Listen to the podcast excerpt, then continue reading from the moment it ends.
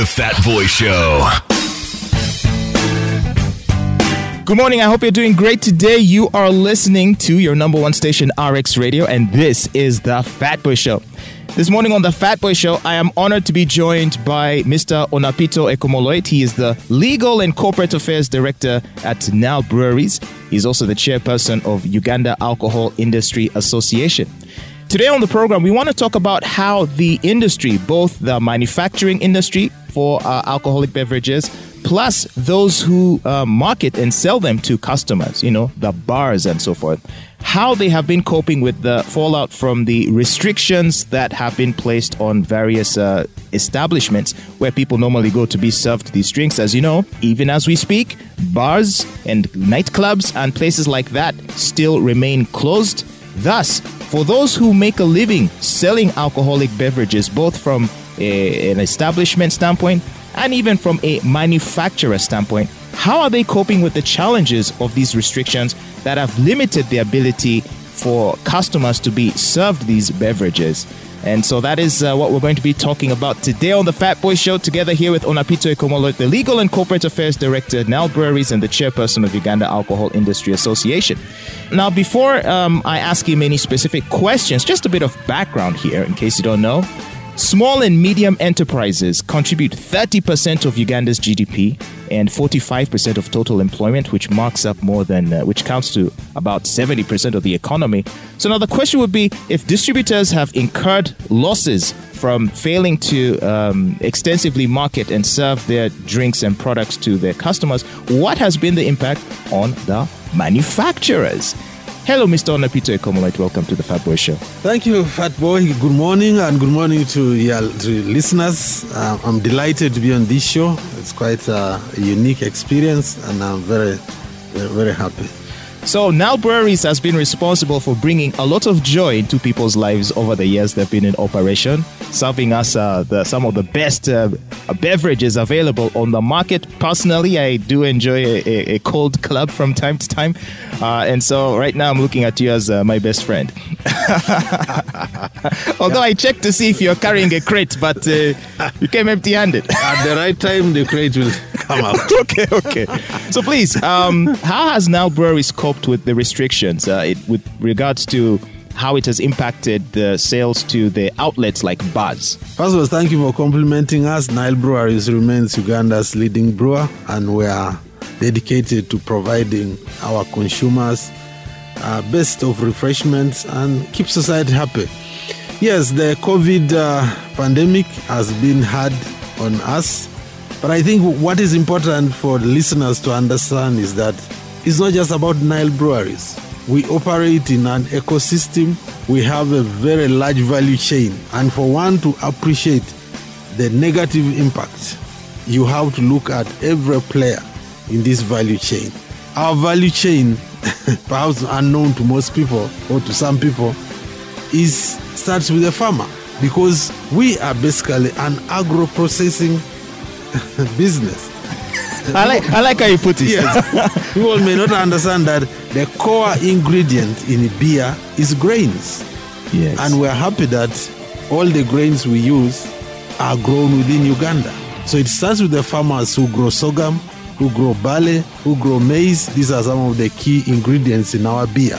And the moment it's, it's like really a, a, a conveyor belt or like a water system. You're right. There, you you you turn on the, the, the pump at the at the beginning, and there must be an outlet. Mm. Otherwise, they say the backflow, there's a burst. So you need the whole system to move. You need the farmers to grow, and of course, you need Nile Breweries to produce the yes. beer. But above all, you need the beer to reach the consumer in an efficient manner. So, so what COVID has done has been to kind of close the tap at the end. And so there is undeniably a backflow which is affecting everyone right up to the farmer. So you have the farmers who uh, plant uh, and, and grow these uh, grains that are used as uh, yes. raw materials. Then you probably have uh, the, the middlemen, the retailers, the traders who Before buy the grain. Before you even go to them, you have the transporters. Then the transporters. First of all, you have transporters of the grain from uh-huh. the farmers yeah. to our bulking center. And then you have the transporters of the finished products to the distributor, then from the distributor to a stockist, that is like uh, the, the, the, the, the second last person, and then you have the ultimate uh, person who is the, the seller, who gives it to the consumer. So all those people are being negatively affected. And the biggest effect or impact has been the loss of jobs. The moment you don't have consumption at the right levels, the people selling first of all out lay off some of the workers, the bar workers, and these are mostly the low-income young people. Yes, not uh, not very highly educated. Yeah. Oh. And they are the type of people whom, for example, the food distribution by government recognized were immediately affected. But now, all the others, the workers in saloons, the workers in taxis, they have gone back to their normal lives of earning little, but at least earning daily. Mm. But the workers in bars are completely so, forgotten. Okay, well, based on some uh, reports, It's uh, well, it is it is being reported that beer dealers are claiming losses of up to five hundred fifty billion shillings in the last eight months since the lockdowns were initiated uh, back in March. Uh, that is a huge loss for the industry to take, and at the various levels that you described, the yeah. entire chain. Yeah. Um, so what kind of recovery can be done? We don't know for how much longer these restrictions will continue. How is it that uh, you as the manufacturers are able to thrive in this environment? Yeah, we are not entirely thriving, but of course, remember, home consumption is allowed, and I think there is some limited consumption within uh, restaurants and hotels, which which which provide largely food, but then they, they may also be serving uh, alcohol and other refreshment. So we are still able to sell within that context, but really, traditionally, our real selling point is what everyone calls bars, because remember, consumption of beer is not just supposed to be about you, the individuals. It's about the interaction. It's about the social context. So bars allow that socializing, which is the main purpose for which we produce beer, to encourage people to, to be together. Mm. Of course, with in, in the context of COVID, they can still be together, but in a socially distanced uh, mm. manner. Okay, so uh, what about uh, Nile Breweries in particular? Has this uh, imp- has the impact of the lockdowns been that you, even you had to scale down your operations? Did this affect your staff? At the height of COVID, it, it obviously affected us adversely like everyone else. We had to, in fact, at the height of it, we could only keep a skeletal staff on site, and some of them even had to sleep in uh, nearby schools as government had recommended. So there, there was a major, a major effect. But since the lifting of various spaces gradually, we we we have returned to, can say, close to normal operations. But the real remaining factor is the inability to sell as much as we should have been able to sell, because the outlets are not fully open, all of them. So that's now the real impact which is remaining, and naturally it has driven down our sales and is affecting, as I said earlier, other players in the value chain. Uh, and uh, speaking of which, uh, you are also the chairperson of Uganda Alcohol Industry Association. So obviously, I think you uh, are familiar with uh, all of the various uh, stakeholders in this industry. Now, Nile Breweries is a very large company, among the largest in the country. How can I say? So if COVID may have restricted your operations and your business uh, opportunities, you would be you are large enough to absorb that for a period of time, as such, such that should conditions change, it's much easier to recover. What, what about for the smaller businesses? What would be your advice to them on how they can cope and how they can recover going forward? No, I think it's really hard to... To, to, to advise the small operators of uh, of alternatives, except for us, the, you call us the big player, to continue uh, fighting for them, and that's what we are doing. Look, farmers, for example, you yes, they grow other things, but we guarantee the most stable market and the most stable pricing. That's what we have done over the years. Imagine, for example, sorghum during the harvest can fall to four hundred shillings per kilo. We guarantee one thousand per kilo. So we never reduce based on supply or otherwise. Mm-hmm. We, we lock the price and agree with the farmer. So we so the, for them to switch to something else, yes, they can, but they will be losing their main source of income. And when you talk to the bar people, I know many of the young people must have now switched to other things, maybe boda boda, maybe going to work in the saloons which have been gradually open.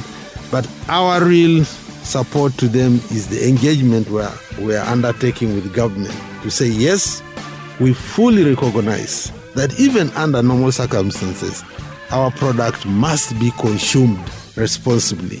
Now that we have an extraordinary situation, we we are prepared to work with the government, to work with all authorities, police, K C C A in the, in the case of Kampala, to ensure that the same way other spaces that were originally closed because of COVID have gradually been opened with the S O Ps, we can do, we can reopen the bars. And we even believe the bars could be safer than some of the spaces that have been reopened, and maybe there isn't as much enforcement going on as they should be. We are we already have a tradition of self-policing, if you may call it. You are aware that for years we have been carrying out messaging on responsible drinking. So we are not strangers to educating our consumers on how to behave. So even if the bars were opened, we are determined to make sure that all the S O Ps you can think of are implemented. That would start with making sure everyone who goes into the bars is registered for purpose of traceability with mm-hmm. all the details, making sure that there is strict sanitizing, making sure that uh, people wear masks when they are coming in, making sure that uh, inside the bars there is a double spacing, maybe three meters apart mm-hmm. in terms of seating arrangement, mm-hmm.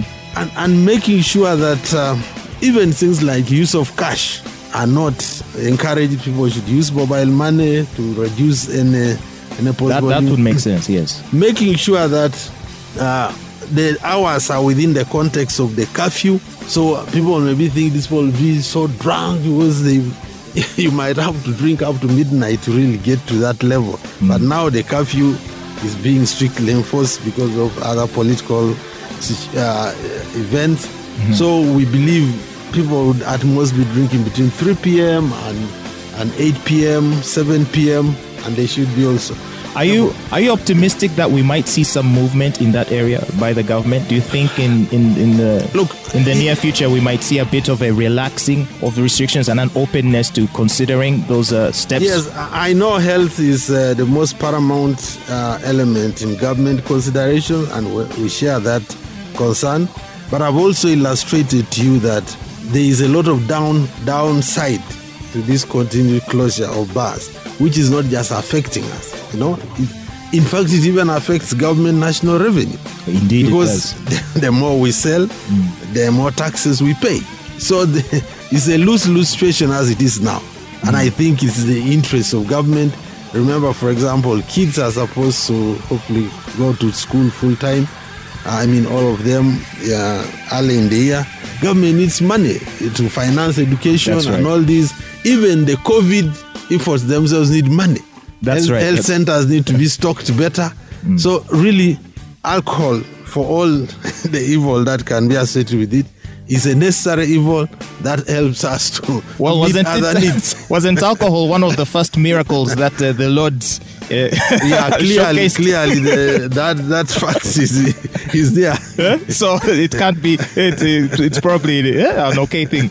Uh, but uh, this is very interesting. So, uh, what would be your final message uh, to to the people uh, with regards to you know Nile Breweries? Uh, are there uh, what new things can we expect from Nile Breweries going forward? Yeah, I think uh, Nile Breweries is an uh, innovative company. As you can see, we are always coming with the new products. We are sensitive to the demands of our consumers, so we shall continue to provide that innovation in products. But above all, we shall continue to play our role in the development of the country by making sure that our value chain, uh, all the players are uh, are able to to earn a living, the farmers, the distributors, the retailers, and we hope our engagement with government will uh, lead to uh, well-considered reopening of bars, especially as we go into the peak Christmas season, when people certainly will be able to enjoy. We're also in an election, which has its own excitement. So I think the reopening of bars is uh, is, is timely, and we hope and we, we we have gone somewhere in engagement, and we trust that the right decisions will be made, which will benefit the whole country. Well, thank you very much. Today on the Fat Boy Show, we've been talking to Mister Onapito Ekomoloi, the Legal and Corporate Affairs Director at Nile Breweries, and he is also the chairperson of Uganda Alcohol Industry Association.